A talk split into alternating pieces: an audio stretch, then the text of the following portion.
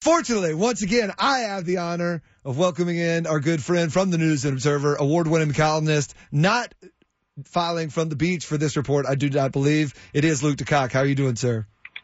I'm good. We're going to do that uh, under the Shibumi interview at some point, though, maybe in August. Wait, I thought we did. I thought uh, were you not under the Shibumi last time we talked? Was I under the? Sh- oh, I was. Yeah. No, I'm sorry. I was remember we talked about doing it. Yeah, I think we. Honestly, I know we. Yeah, we talked about doing. it. I can't remember if we actually did it or not because the sound Oh. would have been awful. Uh, that's true. Unless you get like the perfect day, just enough puffs of wind to keep it afloat, but not enough to rattle it. Yeah. I think we keep discussing it, but we haven't actually done it. Um, I want your thoughts on the Chelsea Wrexham uh, affair at Chapel Hill. I know that it's f- soccer culture, and I am not a soccer hater. This I've this is true for me through all sports. I love college basketball to death. It's a sport I grew up with. It's a sport close to my heart. But I do not watch exhibition college basketball games. So for me, it's tough to understand that soccer culture. What was your uh, perspective being on the scene for Chelsea Wrexham this week? Well, I mean, uh, I, I get it. I guess is my argument because uh, in this case, this would be sort of like if you lived in uh, London and UNC and Syracuse played an exhibition in London, or UNC State played an exhibition, like whatever. If one of your basketball teams uh, was over there, maybe a better example is like the Bulls or any NBA team that isn't the Hornets. Um, are over there, you get a chance to see these players in person who you only see on TV. I, I get the appeal of that, especially in the case of Wrexham, which look is not one of the best clubs in the world. It's not even one of the best clubs in England. It may not be the best club in Wales. Um, but people know these players and the people around the team because of the television show, and they were hoping Ryan Reynolds would show up and all that stuff. So, I mean, I, the appeal is is that you get to see these teams you only see on TV. And, and look, for us, college basketball, college football, NFL, NBA, you know, we get to see these guys live all the time.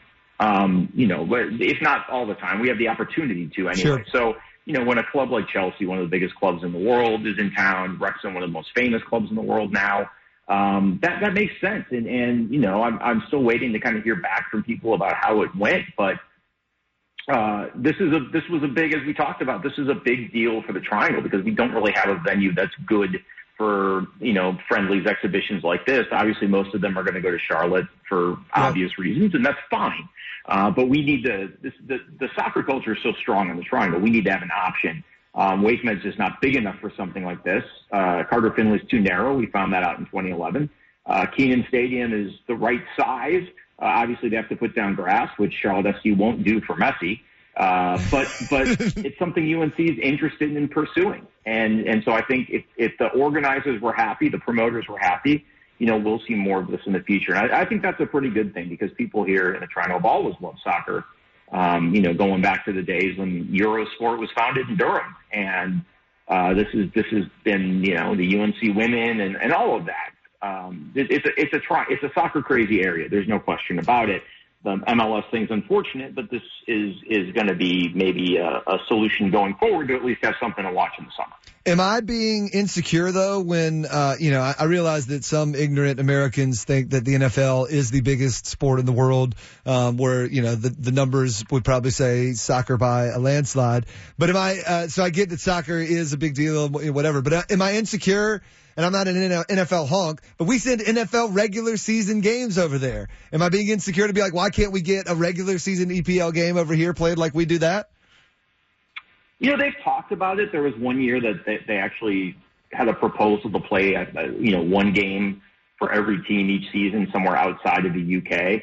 Uh, you know, hey, the Big 12 is going to play football and basketball in Mexico. This is, you know, the NHL, the Hurricanes have played in Finland. The NHL is playing in Australia this, this spring.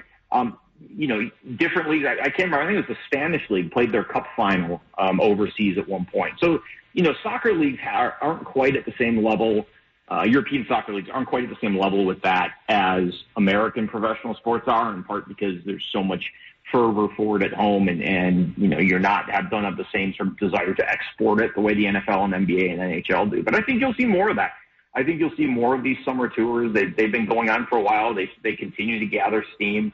Um, and I think you'll see maybe, you know, like some of the lesser level cup competitions, like maybe like the League Cup played in New York at the Meadowlands, you know, so you fly over the, you know, the two teams that are still alive in the, the League Cup at the end of the year and they play. I think you'll see more of that. I think it was the Copa del Rey got Yep. played uh, somewhere. So at any rate, uh, you know, I, I, I think, you know, and then you look at what's going on with Saudi Arabia, where they're buying up all these players. I mean, I can't imagine they're going to play all those games in Saudi Arabia. I could see those guys traveling the world and then, you know, in a, a, a full global sports washing event.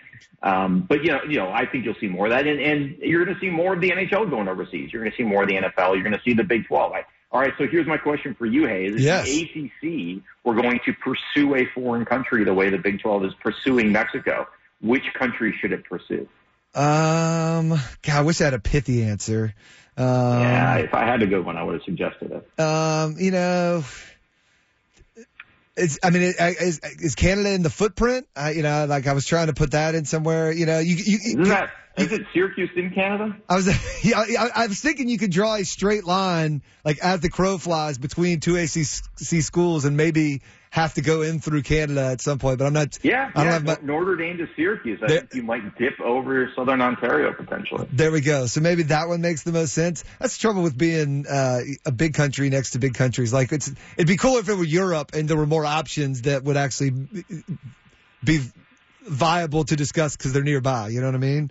Um, I, yeah, I, I think the ACC should fully per- pursue the Bahamas, and a lot of the regular season should be played in the Bahamas. None, none of this the is, should open a bureau no, there. None of this is, is personally driven. Uh, none of it. All right. Well, uh, well, let's let's go down kind of that path. You won't get sent to the Bahamas, but you, uh, as I'm watching the British Open, and reminder when the U.S. Open wrapped uh, a couple weeks ago Pinehurst is now on the clock. So, uh, as a consolation prize for no Bermuda trip, we're going to send you to Pinehurst. Remind me, what is it like five times in the next 20 or something years? Uh, is, uh, have we, this is the first U.S. Open that's going to kick off since the, that relationship between Pinehurst and the USGA has been solidified. Remind us what that deal looks like and, and exactly what we're getting out of it because it's about to be where Pinehurst becomes a, a mainstay of the U.S. Open in a way it hasn't even been yet. Yeah, no, it's going to be crazy, and, and other USGA tournaments too, not just at Pinehurst, but but in the state. I mean, there was a U.S. Open qualifier at Old Chatham this year for the first time in the Triangle, first time in the state in in 40 years. So there's a lot uh, a lot of that stuff going on. No, the USGA is building a, a satellite headquarters in Pinehurst, a golf house south.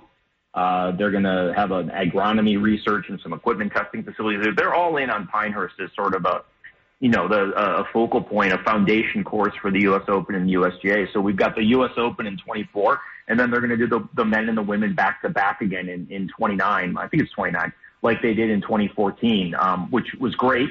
Um, it helped that Michelle Wie won, but it brought a ton of attention to the Women's Open that it doesn't normally get. And I, I, you know, personally, I really enjoyed it. I thought that was really cool to have those two back to back. And Pinehurst, because of, you know, the kind of course it is and the way the sand hills drain and the weather in the summer, uh, is the kind of course that can hold up to playing two majors back to back. Not a lot of courses would be able to do that. You'd burn out the greens or um, they wouldn't be able to handle the traffic in the spectator areas, which Pinehurst does really well because a lot of that is sand. Uh, so it's it's the beginning of a a real relationship, and I think it's it's only going to deepen based on my conversations with people at the USGA. Uh, you know, they they're always going to have a relationship with Pebble. There are always going to be courses like Oakmont and Baltusrol that are heavily in the U.S. Open rotation for obvious reasons. Uh, but there's a real relationship with Pinehurst that is is going to strengthen. And I was actually just looking at the field for the junior amateur. Uh, I think North Carolina is is third behind uh, California and Florida, and maybe even ahead of Texas in terms of participants it's it's a golf state, you know, and and it always has been. But I think that's growing and growing. And you know, there's always been pros out of here, you know, from Scott Hoch to Webb Simpson to Akshay Bhatia. But I think you're seeing the the level of amateur golf is getting better. Um, the, the the the the golf industry is getting stronger, and the USGA has kind of gone all in on Pinehurst, which you know, as they prepare to open or start building, I should say, a new Pinehurst course on the old pit uh, footprint uh, closer to closer to, the other side of downtown, yep. uh, Pinehurst is going to grow, and so it's it's it's going to become a regular thing, which I think is really cool. Um, Luke DeCock joining us from the News and Observer. Uh, I said earlier in the show that, and you're one of the people I had in mind, that as soon as the scandal at Northwestern broke and, and things were coming out about Pat Fitzgerald, I was betting that reporters I knew probably were contacting the ACC office and asking for comment from Jim Phillips. And I'm betting that he pushed it off as long as he could. But once he was named a defendant in several lawsuits, um, a statement had to be made, and he did. He forcefully denied any knowledge or or uh, you know ever doing anything proper, knowing improper, covering anything up. I mean, it's it's the the statement that you want to see. That if it's totally true, that uh, you know it seems like he might be in good standing, but we know these things can change, and even if you weren't directly involved as a leader, sometimes things can wash their way up to you. When uh, I'm not trouble's the wrong word I want to use, and and obviously this is a serious issue, so I'm not trying to to downplay it, but I, but I guess when to me, from my perspective, right now, Jim Phillips' job is not in jeopardy. What could change that might make that uh, different? Well, there's a couple things. One could be if new evidence emerges that directly links him to this, that he knew uh, what was going on or had uh, the opportunity to stop it and didn't take it, um, which obviously he has he has come out and, and, and forcefully disagreed. The other is is if the presidents decide that you know somebody who was in charge during that period of time and wasn't aware of it, didn't become aware of it, let that culture fester in his athletic department. And don't forget, it's it's um, you know baseball was hired. The baseball coach was hired after Phillips left, but um, there was a cheerleading lawsuit that he wasn't named in. Um, but there were you know there you could make the argument that there was a culture uh, of sort of harassment and hazing at Northwestern that existed during his tenure. If the ACC presidents decide that they've lost confidence in him to run their league because they've lost confidence in the way he ran Northwestern's athletic department, then he's going to be in trouble. At this point, it, it doesn't seem that way. But if there's at any point where the sort of perception changes and, and uh, university presidents feel that the, the league is at threat or that the league's reputation is at threat, look, they're going to throw him over the edge to save their own skins. There's no doubt about it. Um, but to this point, there, there hasn't been any sort of direct link between Phillips um, and anything that's, that's that's happened. Um, just you know the the, the two lawsuits, um, but the two lawsuits aren't a good look for the ACC. You know they hired this guy with a squeaky clean reputation, somebody who's you know as we heard last year at Football Media Days, the backbone of his approach is taking care of athletes and athlete welfare and doing the best thing for them. Um, it's very difficult now to look at an athletic department that clearly wasn't doing that while he was in charge. Doesn't mean he was actively involved in that but he oversaw a department where that happened. And in some circles in college athletics, that's a pretty damning accusation, regardless of whether it was intentional or not.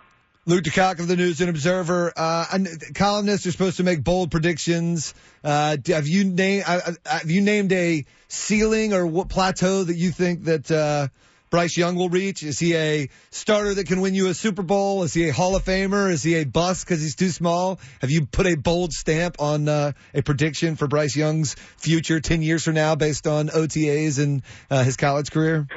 No, and I, and I wouldn't. I mean, I would be the first to say I'm terrible at evaluating quarterbacks, uh, who which college quarterbacks are going to make it in the pros. I think most football people are, to be quite honest.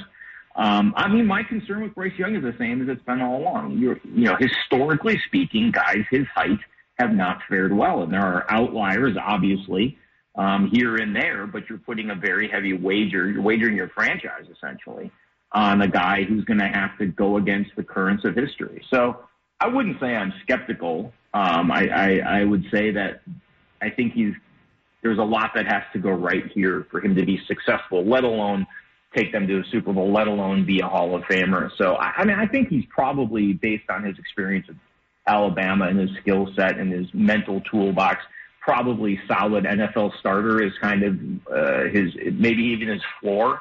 Um, but but I don't know whether this is going to be a solid but unspectacular quarterback who you could have picked up for a third round pick after he's been in the league for three years, or a superstar worthy of trading up to get the number one pick. I just I just uh, I don't see him as being a Hall of Famer, but um, you know he doesn't look to me like an Andrew Luck or uh, you know one of those guys coming out of college where it just seems obvious. I think there's some still some questions here. I think it's very much a gamble, um, but I do think the floor is pretty high. Luke DeCock, News and Observer. Uh, I don't know. I know you're not on technical vacation, but you're on vacation from like having to be at a game every night and every weekend. So enjoy whatever is left of the summer. Uh, they don't make you go to Panthers uh, training camp, do they? No, no, I don't do much. Uh, I haven't done much with the Panthers the last couple of years, just because of sort of changes in leadership. There was a period of time up until last fall, really, where I was doing a lot of Panthers because I think readers here do care about it, but um, you know, we, we share content with Charlotte and there's decisions that are made above my head. So I don't go down to Panthers games anymore. I, so I, I, will not be going to Spartanburg. I thought you meant change the I'm going to be at kickoff anyway, Hayes. Uh, of course, of course. I didn't even get into kickoff. All right. 34 wins between State, UNC, Duke, and Wake, uh, last year. You taking the under on that combo, th- that total this year? If I gave you 34? I'm, I'm actually going to take the over. No way. Because I think yeah, I think Wake's going to be. I think Wake's going to surprise some people. I think, as we've talked about, Duke could be better but have a worse win loss record, but I don't think it's going to be that much worse. I think State can surprise some people, and I think Carolina, if Carolina does what Carolina's capable of doing, will be good. So All I right. think that number could be higher. It was two nine win seasons and two eight win seasons last year. That's a pretty big. I mean, if one person one one of those schools comes in with a five or sixer, it's going to make it really tough. But I respect the uh, optimism and honesty. It's going to be a good fall here in North Carolina. Lou DeCock, News Observer. Appreciate it, man. Thank you. You got it, Ace. Good luck tonight. Thank you.